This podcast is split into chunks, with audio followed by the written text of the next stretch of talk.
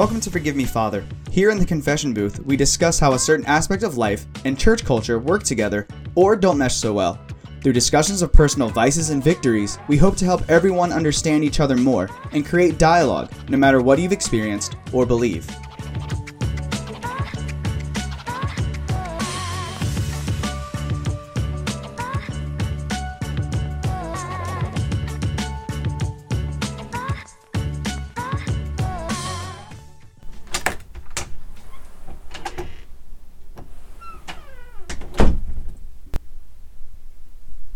Forgive me, Father, for I have sinned.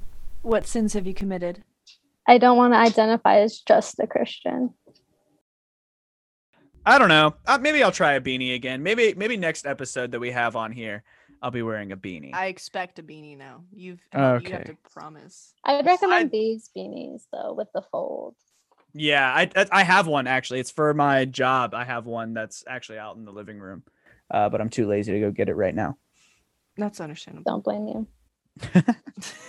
um, but yeah, who knows? And then you know, if you're if you're watching this episode, then maybe next episode you'll see me with a with a beanie on, or maybe you'll never see me again. Maybe I'll just shave my head and then disappear. Oh. You got to talk Ooh. about something? Are you, are you running for the government? I if I did da, da. Blink twice if you're running from the government. Uh running from my problems. And if by government you mean tax debt then cardio baby. He hasn't blinked. I'm nervous.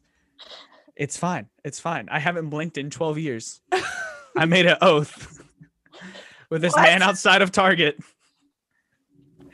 The things your brain com- your brain comes up with, it just well it was a staring contest and he said hey man uh, i really need this sofa and i was like why are you why are you sitting outside of target if you need a sofa? They don't sell sofas here. And he said staring contest. I win you buy me a sofa. And you win and i'll go heckle at another target. And this is my favorite target. So i was like yeah this is this is an old western showdown. And so we said three two one and i haven't blinked in 12 years. I don't know where that man is. He might be dead for all I know. But if he's dead, he had to close his eyes or some like mortician did it for him. But I am going strong. Hmm, I bet those customers are just real happy for you. They're excited. Target. Yeah.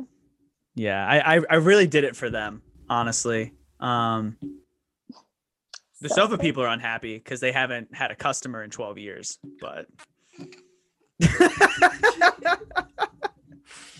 I tried so hard to contain my composure. You did great. You did great. All right. Anyway, anyway, let's hop into this episode. Um, I don't. I'm not sold on this hat. I'm gonna. Can you decide? Can you Um, make up your mind, please, sir? There we go. Decision has been made. All right. Well, welcome back to Forgive Me, Father. Jumping in real hot. We don't know what's happening. You guys just heard a little bit of the intro. That's basically how it's going. It's it's a Friday evening where we're at AJ and I down here in North Carolina, uh, and it's been a long week. AJ, you just worked two shifts at the coffee shop you work at. I did. I did. just your voice sounds like you worked two shifts yesterday. When I tell you, it's it was like six ten. I looked up at the clock and I was like, "Oh, I gotta go put makeup on because I look beat. I look beat right now." And I put some on. I just would like to show you. That's bruise number one. Okay. It was bruise number two. And it was Mhm. bruise number three. I literally got the blank beat out of me yesterday By coffee. Wow. by coffee. I literally coffee, an espresso bean grew legs and arms, stood on the counter and lunged at me and was like, you know what? You suck. We Hmm. we've lost a lot of good baristas that way. I have to say. Yeah. And honestly, as an Aries, I have pride and I can't I refuse to quit now. Um just You got to stand up for yourself. I do. And you know what? You can't defeat me. You can't. Anyway, so I'm exhausted from a week of work. AJ worked two shifts yesterday, and today we have Kat, who lives on the other side of the country, uh, in Idaho, if I'm correct. Yeah, good old I. Idaho. Just hmm. making sure it's which one? Iowa. Memory. right. Oh, Idaho. yeah. That one. That one. We did it. But Kat's here and she's going to be talking to us about identity and how church culture can sometimes rip away our identity, how it can reinforce our identity, and how we can have a identity as a person, whether we identify with church, whether we identify as who we are as a person, and just different discussions like that. So, Kat, thanks for being on. Of course. Thanks for having me. And Kat's one of uh, the few guests that we have coming into season two that was originally supposed to be on season one. We had a preliminary meeting, we had discussions of recordings, uh, but then, of course, life gets in the way. You know, you work two doubles, a bean grows legs and arms and fights you. You know, things just happen. Unpredictable that way. Right, just evolution happening before our eyes in a coffee shop. But we got Kat here now, and we're super excited to to have her on, um, just to talk to us about her life and her experiences, and to give us some advice on what it means to to be true to one's identity and how church culture kind of goes into that. So, Kat, if you wouldn't mind giving the listeners uh, just a little bit of a background about you, you know who you are, where you're from, what you do, Backstreet Boys lyrics. Oh, I get it. now you're gonna have the song. Love stuck in my that. thank you, thank you, thank you. All right. So I'm Kat. I live in Boise. Um, from Virginia Beach, which is how I know John. And I grew up in the church since I was like five. I've been in the church, so I'm what you would call a kingdom kid. Um, and then moved away, went to college in West Virginia, and then moved to Idaho for church work, which I no longer do. also, also, real quick, is your like microphone rubbing up against anything? There's like a crackling Probably. noise. yeah, because my dog's like running around up against me. Okay, I think that's better. that Yeah. works. Yeah, Okay. Cool. Well, we got that taken care of. Okay. So, oh, I think it's. I think what it is is is hitting the zipper. Probably. Yeah. So if There you just you give yourself a turtleneck, yeah, there we Perfect. go. Ugh. Is it still cold in Idaho? Um, no. Oh. This is more just like an aesthetic. Oh, It's no, just yeah, you're fashion, rocking it. AJ. yeah, yeah. Sorry, I wanted to make sure she was warm. Okay, gosh. But yeah, we we know each other from back in Virginia. We were a part of the same group of churches in the International Churches of Christ. Uh, Kat went to Marshall University. I went to Yep. Radford, and Marshall was a pretty young campus ministry at that time. I remember when they had begun talking about the church planting in West Virginia, and they were trying to get people to go.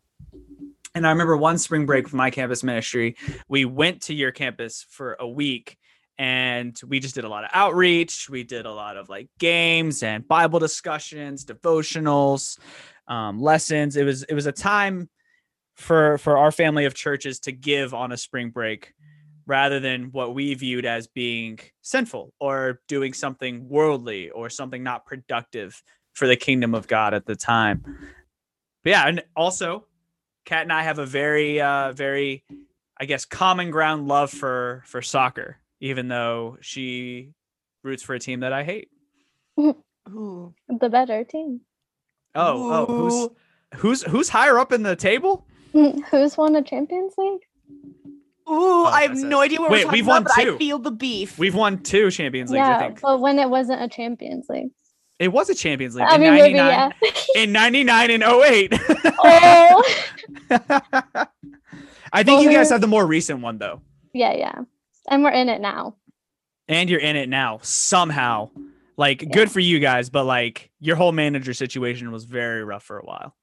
I know, but now it's just a beautiful thing. It's it's all right. We need our boy to play a little more. That's true. It's all right. That that lame uh thing of him being a super sub, I don't buy that. But anyway, uh Sports. sport ball, foot foot goal. Yep. Goalie. rounding the bases in the doubles alley with a puck. Am I right, folks? Isn't it crazy how I actually played soccer in fifth grade? You know that's so crazy go. because we were just talking about soccer. Yeah, I did. I last a season? No, it shows. I got kicked in the face when I was being goalie for like one game, and I was like, "Yeah, I'm never doing this again." And then everybody else got really tall, and they were like, "Hey, you got to be tall to be a goalie," and I was like, "Sweet!" I like, thank. God. Yeah, exactly. Yeah, my mom told me I played with two left feet, and then she stopped taking me to practice. it's a beautiful thing. That's amazing. oh my God. Oh, anyway, before we start, I just wanted to clarify. I would like to. A- I would like to guess before you tell me the answer. You mentioned you are what is called a kingdom kid. Now Mhm. let me guess what that means. A child who grew up right? trying to form words. so much suspense. A child know. grew up in church culture from very tiny age. Yeah. So I was like five. No, I was like six or seven, I think. I don't remember, but I've been in it. And why do they call it kingdom kid? Oh wait, no. I think I can answer my own question. Okay, go ahead. Answer your own question. Because the kingdom of heaven Mm-hmm. and you are a kid. Yes.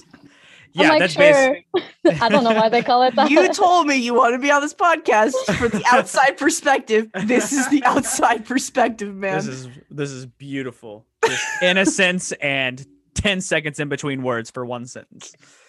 Sorry, just cut that. No, in you're good. Uh, no, kids. So a kingdom kid, the family of churches that we were a part of, they will never outrightly say that they think they're the only church that has it together as a whole, but they very much can behave and act that way, and so they can believe that they have the right way to the kingdom of heaven. So someone who is raised in our family of churches would be considered a kingdom kid, someone who is raised in the kingdom of God, basically. So it's only a term that's that is native to the International Churches of Christ, ICOC, uh, Okay. but it's a very widely known term within that family of churches. So you go to like a different campus ministry, or you go to a different church across the world, and you say, "Oh, I'm a kingdom kid from." Virginia Beach, then they know that oh, you were raised in our family of churches and you were part of the church in Virginia Beach. Very interesting. Okay, cool.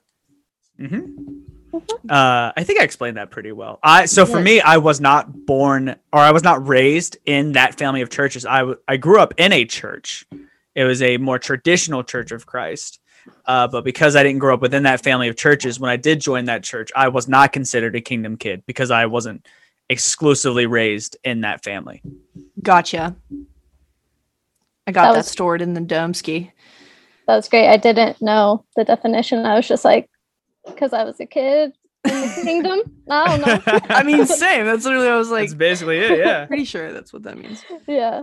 Uh, but even getting into it, that being a kingdom kid, as as that church calls it, kind of sets your identity up from the very beginning because you get to know all the church stories, you get to know about Jesus, you get to know about God and and right and wrong from the perspective of of church.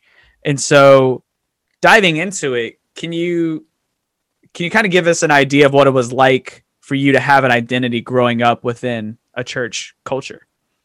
Yeah. I mean, I don't think I registered it as my identity until I was in the teens. So, like a teenager, because that's when people would be like, oh, like you're a kingdom kid. Like, reach out to your friends at school who aren't kingdom kids. And it was more like in my face about it. And then um, I think it was always such like a, I don't know, like a mixed feeling being a kingdom kid because it was like, you know, like, oh, like you're so privileged. You got to grow up in the church and be protected from life's circumstances. Um, but then at the same time, it was very much like, uh, like people assume that you have no life experience or like you've gone through nothing because you've just always been like writing it out with God and like in church and you're like a goody two shoes or whatever it may be. Um, so I think it was an identity that I liked to embrace at church. Um, but like at school and in other life situations, I was like, oh, I don't want to be known as the kid that like grew up in church, you know? Mm-hmm. So Yeah, because I think when you grow up in in high, especially high school, you yeah. know, a little bit of middle school, but especially high school, you have the cliques, you know, and that's kind of mm-hmm. your identity. Like they have the Yeah. jocks, and and according to like every modern TV show, the jocks are like the football players with the Letterman jackets. They're not smart, like you know, like they're not like the the head jock who usually falls in love with a nerdy girl is like Ugh, I that just trope need- kills me every time. with mathematics homework. like I just can't get this, and coach says I have to have a B in this class if I'm gonna go to college. And then she takes off her glasses and like, whoa, she was pretty the whole time. Well, she, I did her as a jock. She's she's a nerd, but we're gonna we're gonna throw the hierarchy and identities of high school on their head. Yeah, exactly. That's what identity is in in high school. Uh, and but in in the same way with church, like that very much becomes your identity, and the pressure of that being your identity from the get go. And so, for you and I, Kat, we were we were baptized. We became a part of the church. You know, you were raised in the church, but baptism is where you become a true part of the church. You know, you're a true Right. member, true disciple, true follower of God, according to that church's way of doing things. And then I think that's where it's truly marked upon you that Christ is your identity, and then there's no other real thing that you can identify as. Like you can you can play soccer, but you're a you're a disciple of Jesus Christ who also plays soccer. I Yeah. love watching anime or I love you know studying and reading philosophy. So it's like, oh, I, I'm a I'm a Christ follower who, who also likes books, or I'm a Christ follower who also enjoys TV shows. You know, but it's kind of like that takes over as a whole, and they would use scriptures to do so. Right. Yeah. And I think with that, like, even like growing up in the church as a kingdom kid, there's so much pressure for that like baptism moment. And it's like, uh, you're like 13. Why are you not studying the Bible? Like, why are you not getting baptized? And so there's like all that pressure to like fulfill your kingdom kid calling in a sense, or like to really fulfill that identity. And I know for me, like, I studied the Bible in my freshman year and got baptized at 15, I think. And even that time, like, I was like, I think I know what I'm doing, but I don't. Like, as I grew up, I was like, I had no idea what the heck I was doing. And like, I do look back at that time because soccer was like, I felt like soccer was my life. Like, I played travel, I played for the school, and they were like, oh, um, you're missing church every Sunday. And like, midweeks on Wednesdays and devos. So yeah, you're gonna have to give that up to like prove your identity is really like Christ. And I was like, oh, okay, like I'll give it up. But I look back at it and I'm like, like I don't regret it, but at the same time, I'm like, what if? like Yeah, could have been? you know. Right. So yeah, it was very much like that Christ identity being pushed on me. And as a 14, 15 year old, I'm gonna succumb to it. hmm Yeah, growing up in a church, what percentage do you think it was like? This is the identity that I'm supposed to have, so this is why I'm doing this. Versus what part of you like actually really believed like, yes, this is what I want. Was there any part of you that felt genuine in the pursuit of wanting to have Christ be that that end all be all identity? Yeah, for sure. I think as much as I could comprehend at that age, you know, like I think I would say like maybe 60, 65% of me was like, I'm genuine. Like, I want this. Like, to me, like what really stood out was like God's identity. And I'm like, or not God's identity, God's love. And if that could like be my identity and I could like show that through my life, I was like, yeah, like I want that. Like, I want that safe place. But I think like growing up in church and like going through every life stage possible uh, I was like, uh, I don't think I actually truly knew what it meant to like give my whole life at the Mhm. age of 15. Hmm Yeah, that makes sense. Yeah, and I think for me, not growing up within that body of of believers, that that group of churches, my identity before joining was not good. You know, because there's always certain things that we could uh, use to identify ourselves, or that would be the epitome of of us, right? So for me, it was at that point soccer. I probably would have identified just like with depression in general. Like I just lost my grandfather my freshman year of high school, so it was a lot of like trying to escape the the pain of loss and the pain of abandonment.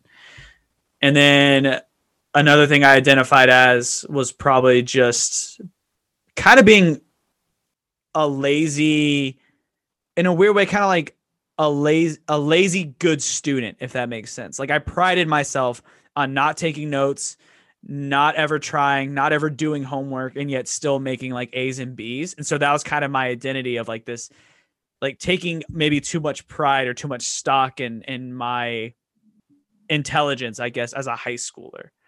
And so what you were saying, the allurement of like, oh, Christ's and God's love and their grace and that idea of family within the church can be who I am. Like, I don't have to identify with depression. I don't have to identify with loneliness. I don't have to identify with arrogance. It did sound really good. And I think there was a, a huge part of me when I originally joined back in 2011 that was very excited to have my old identity gone and then my new identity to be something wholesome uh, and something heavenly, which reminds me of Second Corinthians 5 16 and 17 that says, From now on, we regard no one from a worldly point of view, though we once regarded Christ in this way, we do so no longer.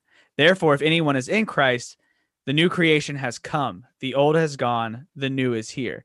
And that's kind of how I viewed myself for the first little bit of being in the church was like, cool, I'm a new creation. I don't have to have an identity other than God. Uh, and that was something I, I really settled into nicely. And then obviously years later, I kind of had this this awakening of of my identity. Yeah, I I agree with you on like yeah, because I grew up like only child, single mom in the Navy. So like she was never really around because she was always like on sea deployments. So I was like, yeah, family, wow, like God never leaves you. Like, yeah, give me Mhm. that. Um, but then even like when I did become a disciple and like decided to follow Christ, like within our own teen ministry, there was like clicks And it was like I was like in the Yeah. outsider click because I didn't go to like the school everyone else went to. And so I was like, okay, this is my identity now. Like I'm just like an outsider with all my outsider friends. Yeah, and like just trying to really push for that God identity or Christ like identity, but then seeing things around me that were like, oh, I didn't. Is this his identity too? Like, what's Mhm. going on? Or um, different things like that was also kind of confusing in that journey. hmm Yeah. So AJ, for you, you didn't grow up with the same experiences that we had, you know, more or less. For you, like, what was what was kind of stuff that you identified as when you were way back when in high school? Way back when, a whole two years ago. Uh, oh, so long ago. what is life? um, my identity changed every year of high school, which sometimes I've heard it was normal. Um, because it's like around that age where you're like trying to figure out who you are, you know. But every year I was someone different. Basically, first year I was the weird emo kid that did a lot of drugs. Sorry, mom. Um, and just, like hated life and like was like listening to angry music all the time because I was angry. Sophomore year, I just was like, I quit all of that. I started wearing color because I was like, I don't know, not me anymore. Eh. Um, and I'm older. I'm wiser. I like I'm- colors. I'm a 16 now, so it's like a little different. Uh, but no, yeah, and and then junior year, I was just like a mixture of both, and then senior year, I just stopped caring, like everything, like personality wise. But what everything that did stick with me, I just identified as, um, not growing up in the South was basically my biggest identity. Was I moved to the South and I was like the weird West Coast girl. I didn't I didn't like Bojangles. I didn't like I didn't wear simply Southern shirts. I didn't like Oh god. care about freaking I don't know. What do people care about? I don't know. Yeah. I don't care. And so I was always left out of everything because I didn't look like anybody, I didn't act like anybody. I wasn't from here. I don't know all of the cool spots. Like, oh my gosh, like uh what's the beach called? What's that one beach? Starts with an M. Myrtle Beach. okay. See, I don't even know the beaches here. They're just like, oh my gosh, I went to Myrtle Beach for spring break. And I'm like, I don't even know what that is. Um Yeah, that's So- fair. I basically identified as the sad girl from Arizona who was too pale to be from Arizona. And no one liked because I wasn't a Christian, like weird uh Birkenstock wearing person. You know, does that make sense? Yeah. Yeah. Long tangent for no reason. It was all basically it was to sum it up, I was not a Southern Christian gal and no one liked me for it. That's fair. No. How would you how would you have felt if like you had kind of come into contact with church and like they had kind of given you this this spiel, uh, kind of like what Kat and I were talking about about like being belonging to a part of a family, like having grace for your mistakes, uh, acceptance, different stuff like that. What would you would have been your uh, reaction to like losing your identity before to join this uh these attributes to be part of your identity? Um because of my parents and them not being christian and honestly hating christians i would probably have just uh not even considered it because my first thought would be my parents would kill me if i thought about jesus are you kidding me um Dad said no. dad said no literally it said my mom said no I texted my mom and I asked her and she said no. Uh I couldn't sleep. Like I can't like that's the that's what would happen. But in if we're gonna disregard that and talking about literally only me, where I was at mentally and in just this world at the, like at the time, if someone did come up to me and tried to, to you know gave me that speech and whatever, I probably would have accepted it.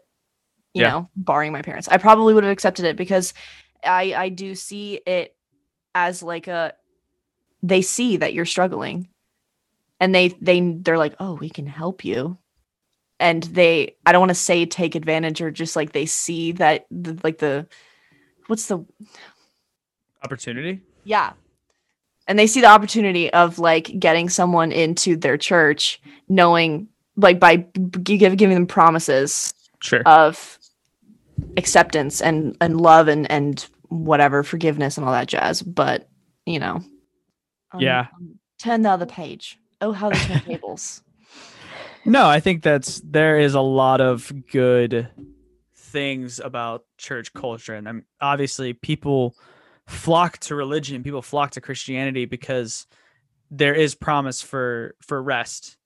You know, Psalm 23, the Lord is the good shepherd. You know, even though I walk through the valley of shadow of death, I will fear no evil. That's one of the greatest comforting things ever. There's things that are alluring where it's like, oh, if this becomes my identity, I don't have to worry about life. I don't have to worry about what's coming to me.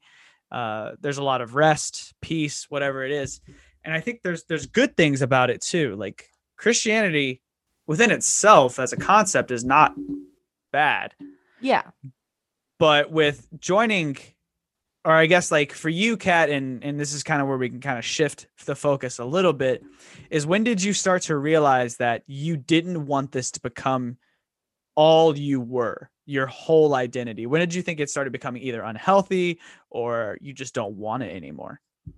Um, I think like college for most people on the East Coast of our churches, um, the college I went to wasn't as like I don't want to say legalistic, but You can say it. wasn't as like yeah legalistic um with reaching out and things like that because it was very much like they understood like your identity as a student and if you're failing classes like are you really a disciple on campus which is like what most of us called our organizations on campus. Mhm. So like within like the first few years, I was like, oh, okay, like I'm a student. Yeah. And then it's like, I'm a disciple too. But I was very much like, I don't want this to be all I am. So I don't necessarily want to be going on campus, like sharing every day, walking up to randos and being like, have you heard about have you heard about Jesus?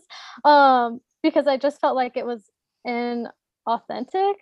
Like I was like, I don't want to be like a salesperson. Like this doesn't feel authentic to me to like walk up to random people and like jump into a spiel you Yeah. know um so i was very much like like i would share here and there but not always and then i think once the church there got a little bit older it was pushed a little more.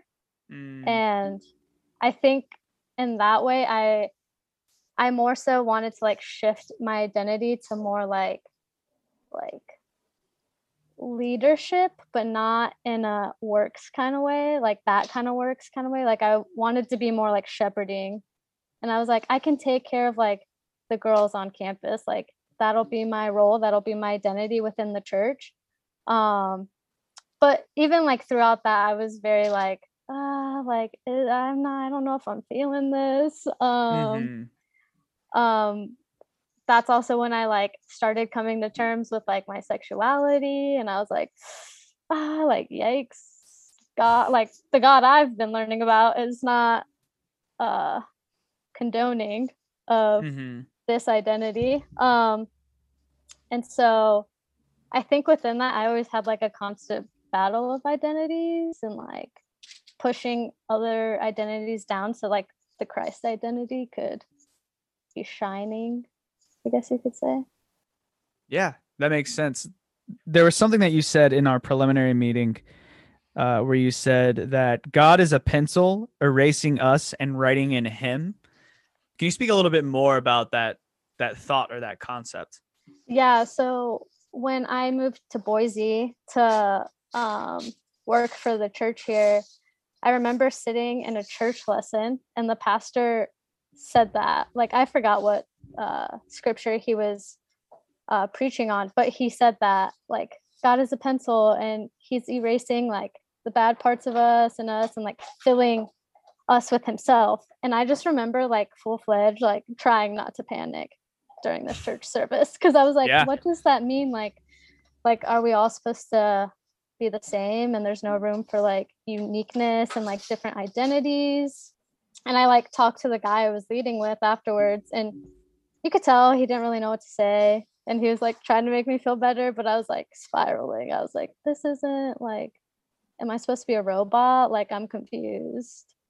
And so I think that was like, I think all the things I had been feeling came to, I don't know, it was like a volcano and it was like yeah, about to explode out essentially of all the things I had been feeling because I was like, I understand Christ's supposed to be my identity, but I want to be unique also. Like I want to be Kat and all the identities I hold. And so Yeah. Yeah, I was like, that may be comforting to someone else, but that is not comforting to me. yeah. I think with like erasing ourselves and then putting in God, it's it's. I think feel like you have to be careful with how you say that because for people who want to be unique, and even in a church or a Christian culture that's supposed to celebrate diversity, you know, not just racially, but First Corinthians 12 talks about the body of Christ. You know, it talks about, you know, not everybody can be a nose, not everybody can be the eyes, not everybody can be the ears. Like there are certain like we need every different part. There needs to be diversity to move the church forward. It even talks about like those that are weaker, we give extra glory to, we strengthen. You know, there's supposed to be a celebration of diversity. I think First Corinthians 12 also talks about gifts, the different gifts that people can have, whether it's prophesying, discernment, leadership, you know, and that can go into various other gifts like in modern culture that we can use, such as singing, uh, musically, organizationally, you know, just different things like that. Yeah. Um, but I think it is dangerous, like you said, when we start to feel like, oh, I can be different, but only to a certain extent. I can go play soccer, but if I'm not sharing my love for God and trying to convince others to follow him, then at some point I feel condemned or feeling like I ha- I, I'm I'm sinful for loving soccer too much. You know, it felt like it had to constantly be in this in this ratio. At least that's how I felt. Is that something that you kind of felt similarly? Yeah, I think so. Like, even with moving to Boise, like, I joined a soccer league and I had to make sure it wasn't on Sundays. And I like, I told the leadership, I was like, I need a part time job. Like, I literally have no friends. Like, I'm dying. Um, Mhm. and so I, like, got a part time job, but it was very much like, you can't be a worker and work for the Lord. Like, they cannot converge. Like, you know, it's like, your sole purpose for being employed is to reach out you Yeah. know and it was like um yeah i'm just trying to make friends honestly like and make some money like i don't know and so i do feel that um and i think also what becomes dangerous too and like just language with the church is when we're like oh we love the sinner but we hate the sin hmm you know and that's very much used for like um sexuality purposes. And it's like um if i identify as queer and you're hating my queerness like i feel like you hate me Yeah, Mhm. that do, that that part that term always confused me because I'm like, but wait, like that's who I am. yeah You can't say that you love me fully and hate a part of who I am. It doesn't. That doesn't make no sense. If two plus two is four and five plus five is ten, then what is this? Yeah. The math is not adding up. For sure. I mean, it it makes sense when you think about certain behaviors that can change. If you think about selfishness, if you think about uh you know, uh what does it say? Filthy language in Colossians or improper joking in Ephesians 5, lewdness in Mark 7. You know, it says all these different things. Those are behaviors that you can change where it's like, "Oh, like love the sinner, hate the sin. Like I hate when you're arrogant. I hate when you say these jokes. I hate like those are things that aren't necessarily tied to a person. Like if someone keeps making inappropriate jokes, nobody's gonna be like, oh, "That's just who I am, bro." I just make like inappropriate race jokes at random times. Like you can't accept that, you can't accept me. You know, like that's that's it's okay to be opposed to that in a church culture it's not okay to be opposed to someone something like sexual orientation because that's literally how somebody is. If someone is diagnosed with depression, you can't be like, "Oh, I love you, but I hate when you feel sad." Yeah. Like that's Yeah. genuinely this person. It doesn't make sense. It's like someone saying, AJ, it's like uh me vaping. Yeah, you could say like that. It's like I love you, but I hate that you vape. It's like cool, I get that. Totally Yeah. valid. Totally valid. I love you, but I hate that you also love women. Well, I'm sorry, mate. Um, can't really change can't really change that, can I? okay. Um so yeah, I I do feel yeah and i feel like like i don't know i just started thinking about like someone was like physically disabled and they weren't like ushering at church you know and someone's like oh my god you're being selfish like we really hate that you're not standing here for two hours welcoming everyone in it's like um come on where's the compassion where's the understanding and i just feel like i don't know we're just too focused on acts per se, you know, and Mhm. like I don't know, like sin, like what we consider sin. And we're like, where can I identify that in anyone that walks into these doors? And it I feel like it shouldn't be that way. Yeah. Definitely. I think for me, when I think about like my identity within the church, I started realizing that like I'm not comfortable with this being my identity when I kind of pacified the way that things were handled. You know, we're we're gonna have an episode with someone who's gonna talk about protesting. And there were times where I was like, hey, you can't protest because you're not supposed to be of the world. You're just supposed to be in the world. Like we're supposed to be Christ's ambassadors. You can't be out holding signs and and protesting loudly and blah blah blah blah blah. Like, because how does that reflect God? And I look back on that and I was like, ooh, I don't even know if I necessarily agree with that when I was saying it. I was just saying it because it was expected of me to say it by the leaders. Or when I saw something that I wasn't agreeing with, like ministry to ministry, where it's like, oh, this ministry is being favorited over another ministry, I'm saying something to the leaders, and then they say, "Oh, don't worry about it. Like we'll get it fixed. Like blah blah blah," and then no change happens. And like I'm just supposed to be okay with that because if I'm not, they pull out the scriptures in Timothy that says respect your elders. You know, and it reached a boiling point for me where I was like, I can't continue to pacify this insincerity with who I am. Like, because who I am is someone who is outspoken. I am someone who likes to speak their mind. I'm not someone who sugarcoats things, you know? Uh, so for you, did you ever reach like a, was there a certain point where you were like, all right, I have to come out. I have to be who I am. I have to like really fight for this identity of who I am, regardless of how the church might react. Yeah, I mean, so being in Boise, like I was like, ooh, fresh start. Like maybe I'll come out here and like be safe. And then like I don't like a weekend, I was like, I ain't safe. Um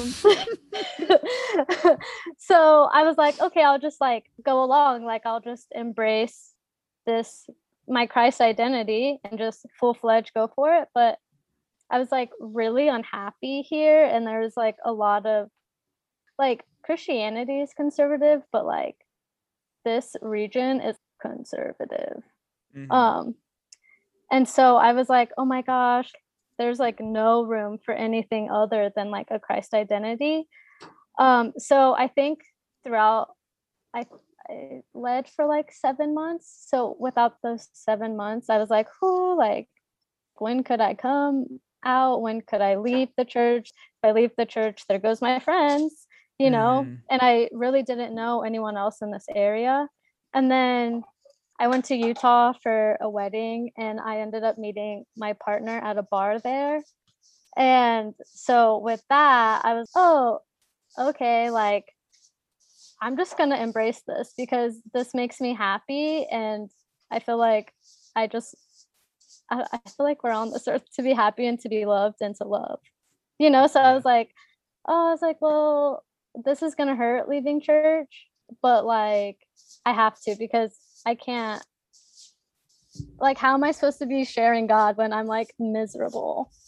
and like not being my full authentic self. So I think that was like really the point is like when I met my partner, but I think it was boiling for a couple years.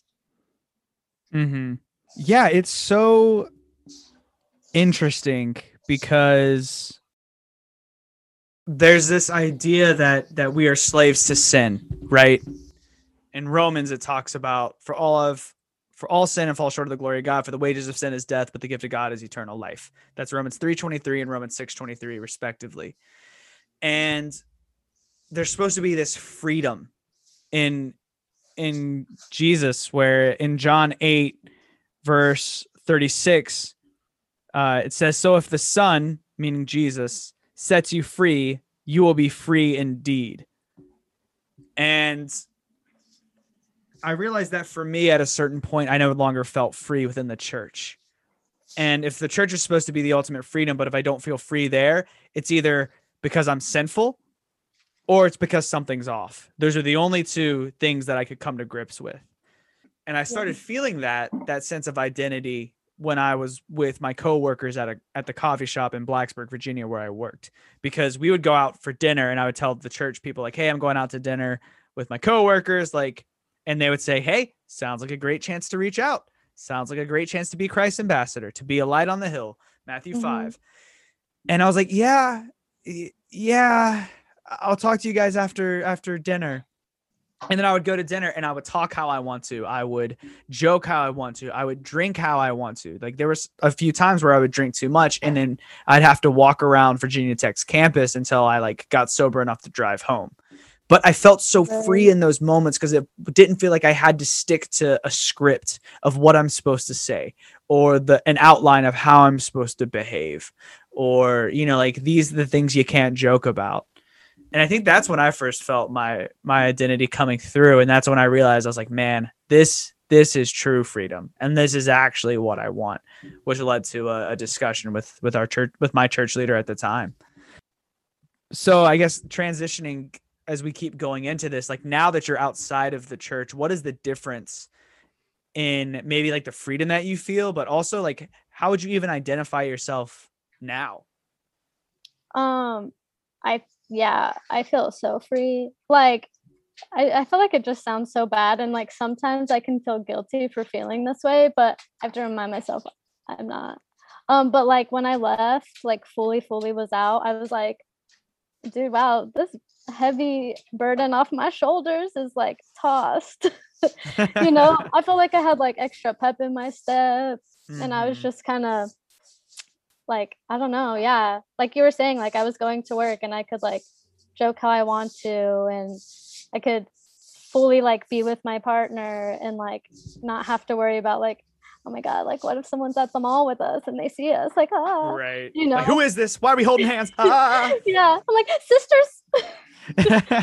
um Oh, besties.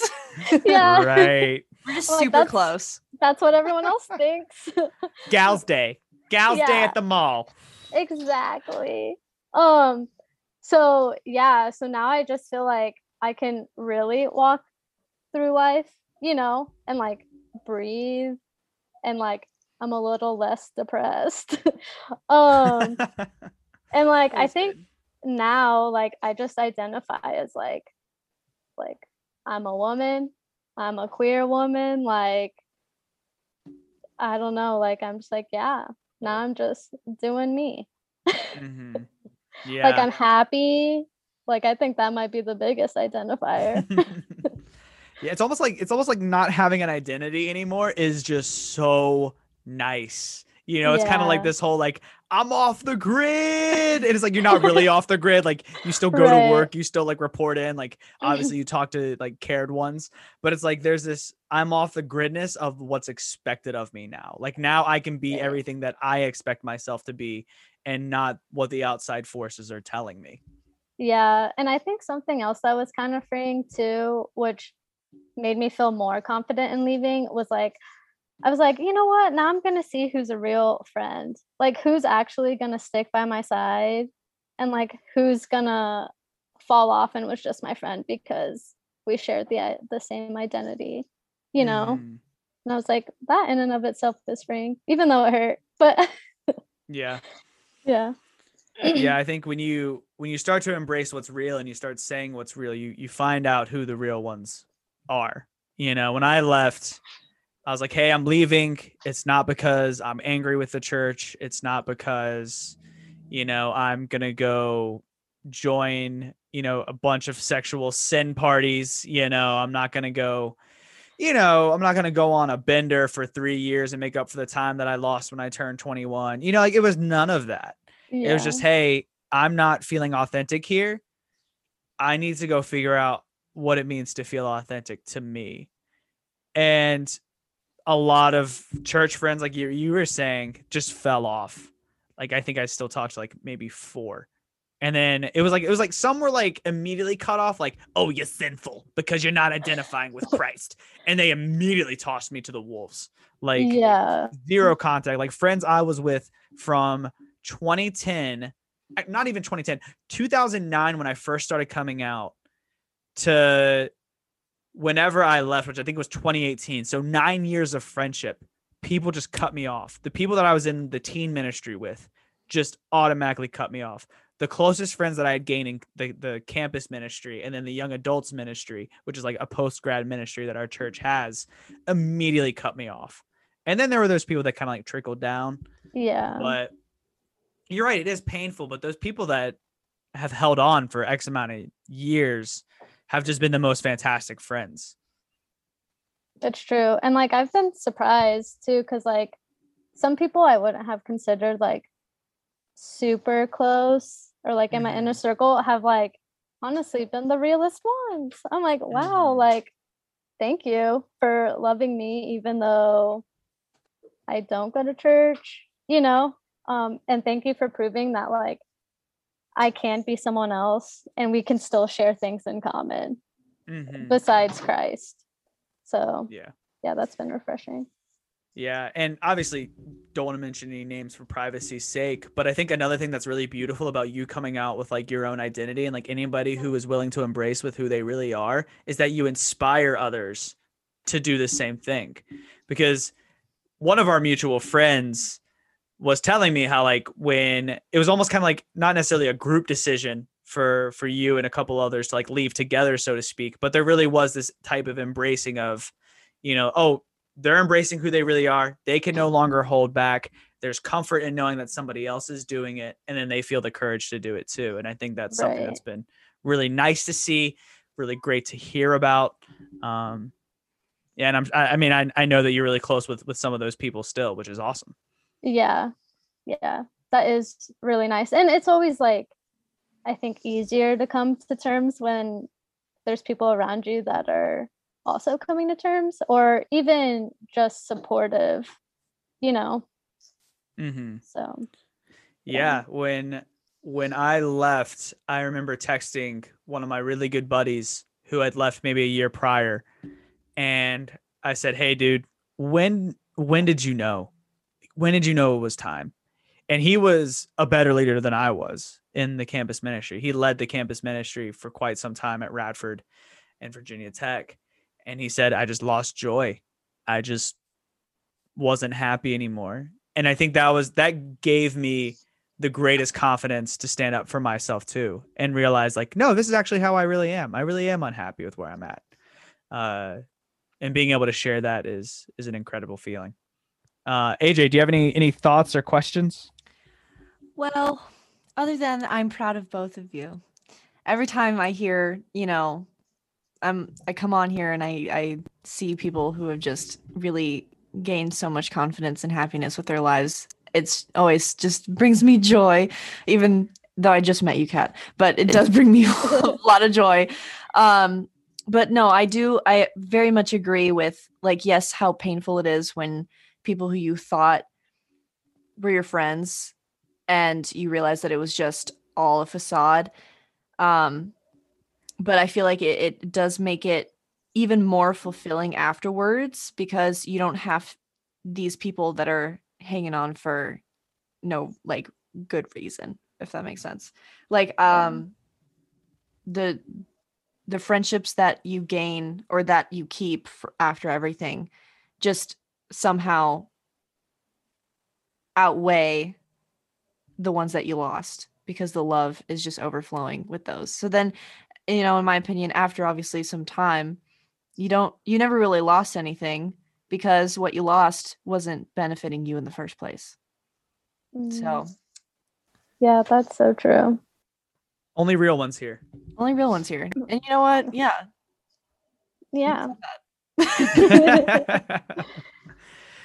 for sure. Yeah i think yeah it's it's not easy being able to speak up against a culture and you're not even speaking up against them but to to kind of stand mm-hmm. against the culture that you grew up in the identity that's been yours for x amount of years it's not easy because when you step out of that comfort zone you're literally losing 10 years 12 years 15 years 20 years however many years it is of comfort of like the what is known what is familiar what is safe what is accepted.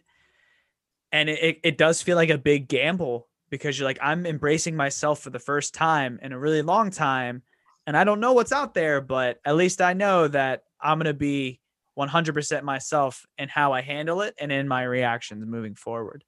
And it really can be daunting but for for our listeners kat what is some advice that you could give to someone who is really starting to to understand who they are with their identity for the first time and and are fighting to embrace that Um, I think kind of what you just said before leading up to this question is really it. You know, like like if you're if you don't have joy and you are feeling inauthentic, like is it really worth it? And like for me, um what I really wrestled with was like how like God wants me at my fullest, at my most authentic authentic and if god's not going to accept me at that then like I don't know what's real, like what's the truth. And to me, I was like, this isn't worth being depressed or being sad or like like dreading going to a church service. Um so for me I was just like I can't be the Christian God wants me to unless I am who I am and I can embrace that. And to me God will accept that, you know, whether yeah. So I think that for me was the biggest thing and I think that's what I would tell anyone that was wrestling, you know, is like how real can you be in a relationship with God when you're not being real like to yourself. Mm-hmm. Yeah, I think I think being authentic is the most important thing with any anything that we do in life. You know, if you're not being real with yourself, I don't know. It's just it's hard to to get all that life has to offer. You know, even after leaving church, like there's still a lot of principles that I hold from Christian culture very near and dear. Like treat how others how you want to be treated. It's the golden rule, and it's actually like something that's reflected across all religions but it's something that I really have taken with me, even though I'm not religious, you know. But I feel like I can like live that out wholeheartedly, and like it is a part of who I am, and not a rule that I follow because I have to follow it because I am affiliated with, you know, this church or this organization. But on the flip Yeah. side of that, obviously we always try to ask two questions: is how do we what's the advice with those who can relate to you, but also what is the advice to those who cannot relate to you? And so, Kat, the next question is if someone has a friend who's learning to embrace who they really are and possibly is considering leaving a church culture or a church organization because they feel like that's not where they can be their their truest self, their fullest self, their most authentic self, what would be your advice to them as they maybe try to maintain a friendship or they go to talk to this friend who is going through this? Um, I think the biggest thing, if you're like speaking to someone that is kind of wrestling and hasn't made that decision to leave, potentially, if that's what we're talking about, um, I think the biggest thing is to not guilt trip. So, like, don't guilt trip this individual into staying. I think in previous podcasts, you guys have touched on like like sometimes you don't always need to bring scripture into a conversation but you just really need to be like a listening ear and a friend um, and i think that's the biggest thing is like really listening to what these people are feeling about the church and how they feel like their identity is being withheld from them. Um, and then i think yeah really maintaining a relationship just communication like letting that person know you're there for them.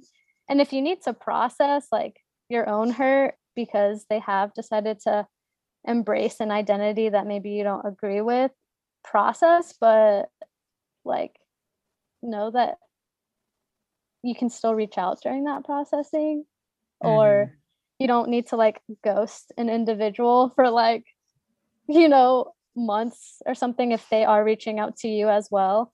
Um and i mean it's just like maintaining any other friendship right? Like you get you got a phone you can call you can text you can still hang out. Like nothing's different besides like what you guys believe but they're still that same person Yeah.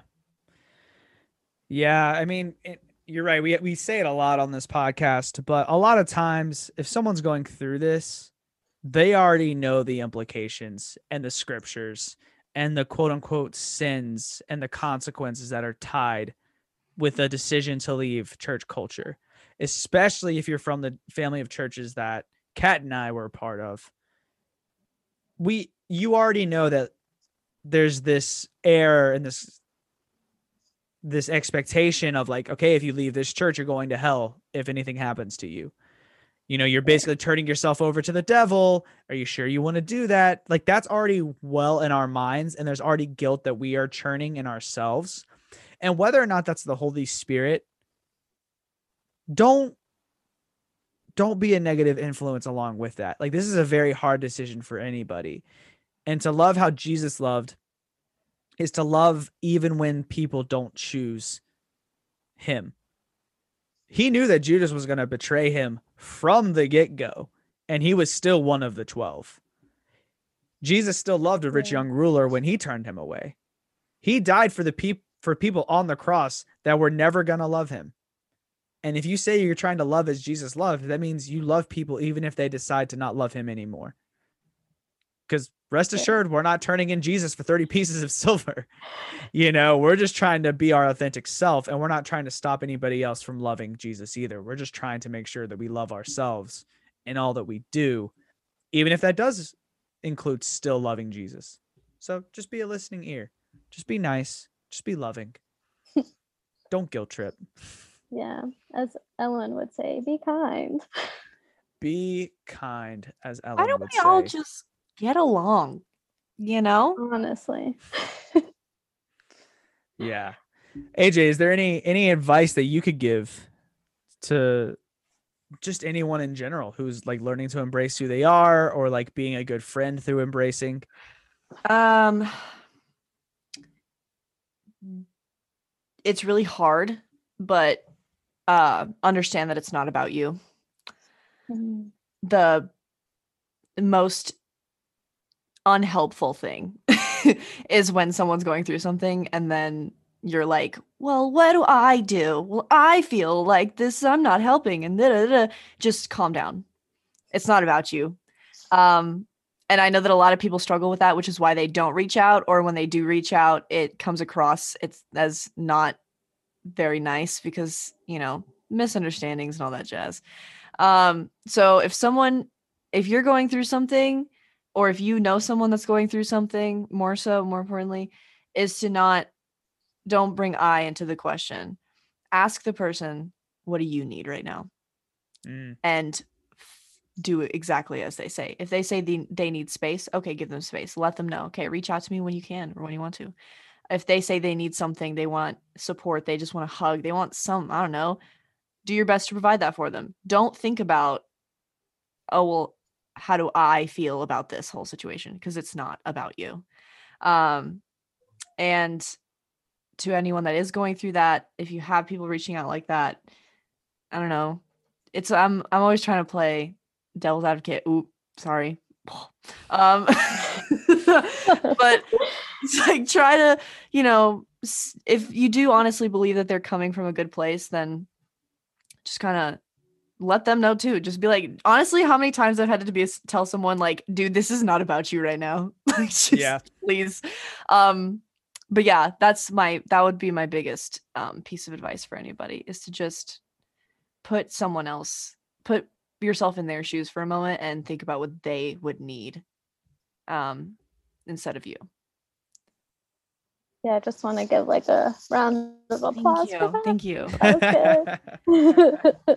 That was good. I usually Yeah. even myself out. I say something really stupid and then I'm like, philosophy. uh," and then they're like, you got it. Hashtag deep. Hashtag deep. For sure. no, Hashtag it's truth the talk. truth talk. Truth talk. Only truths only. Uh, two truths and one truth. No carnival, Uh, no games. no, but I, I think those are terrific pieces of advice. If your identity is in Christ and you're okay with that and you're living life to the full, like we're not here to tell you to stop it, uh, because obviously be your best self. If that's with God, do it. Yeah. Well, we're, what we are telling you is that if somebody else chooses their identity not to be in God, that you can't tell them to stop it because that's not love. like if, they need space, if they need gummy worms, if they need like a tub of ice cream and to watch like rom coms or listen to Taylor Swift, do it. Be a good friend. For Uh, That's all we can ask anybody to do. It's just to be kind at the end of the day. Yeah. Yeah. Yeah. Yeah. Drop the mic. Episode over. this has been extremely helpful just as a reminder for for myself and i think for all of our listeners on how we can learn to embrace one another more and more as we continue to grow and evolve as humans and we learn to embrace who we really are as people as well in our identity uh, and first of all thank you kat for for being on for for giving us your wisdom sharing your life with us it's been it's been fun Thanks for having me. Listening. That's And- it. Sorry. I know it sounded like something I should have followed, but my mind just. You're good. Here for it. We Uh, love but it. if we it. We, we're quirky. We don't know. what Yeah, we're, we're so quirky. We're so fun. So anything that you say, we're just like, yeah, that's normal. That's cool. Because we're probably doing it at, at the exact same. uh, but Kat, if anybody has any other questions for you, maybe wants to hear your story out a little more, uh, wants a safe space for them to talk about their journey as well, where can people find you uh, via contact or social medias? um, social medias is Kat Castillo underscore at Instagram or Twitter. It's the, The same. tweets.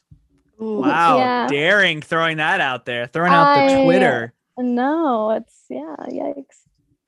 Well, you probably don't throw out anything like weird when you tweet. Like me, depending on the time of day, like I'm putting something stupid out on Yeah. Twitter. Just random Yeah. thoughts off the dome. like not not helpful, not hurtful. Like they're not toxic in any way, but you read that and you're like, Why? "Ah, why why am I following this guy? Every Yeah, time, every time I log onto Twitter and I see a John's tweet at the top, I'm like, like I read it and I'm just like, okay. Um, like. That's that's fair. I recently uh, changed my Twitter bio to where it says John Adams, one millionth of his name, first of his color. oh, love it. it's fitting for the times. Right, and I'm I'm pretty solid with that being the the bio for quite some time. oh, I have no words. it's the best that I got. Oh, we're. Oh, I'm clipping that part and I'm putting it on my story. Heck yeah. oh, that's great. but yeah, if you guys have any other questions, reach out to Kat. She's great to talk to. Obviously, you guys have heard.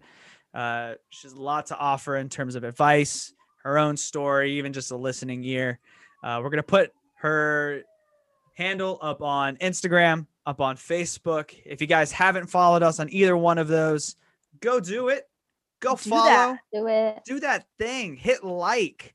Make sure to like and subscribe. I have to Subscribe. it every time. Yo, you already know. Like and subscribe. we are gonna have a YouTube channel out for this season. we are. So subscribe, like if you like watching your podcasts. Sounds far fetched, my guy, but YouTube's a thing now. Yeah, come on, man. A big old thumbs up. That's Leave a comment that's Leave a not comment down below what your thoughts are on the Rolling Stones. Uh, Leave a comment on what your identity is. Leave us a picture of your driver's license. yeah. Don't Ooh, do The it. credit card would be better. What's your social security Right. number? Just curious. okay. Uh, Anyway, once again, thanks for listening, guys. Go follow on Instagram, go follow on YouTube, go follow on Facebook, and be in the know when these things come out. Every episode, try to put them out once a week so we can continue to bridge the gap in understanding different ways of life, different lifestyles, and how does it how does it bridge the gap with with Christianity? Can we bridge the gap? Uh, that's what our that's what our podcast is all about. So thanks guys for listening, and we'll see you guys next time. see ya. Bye. Editing that out. no, please. No, please don't. Oh no.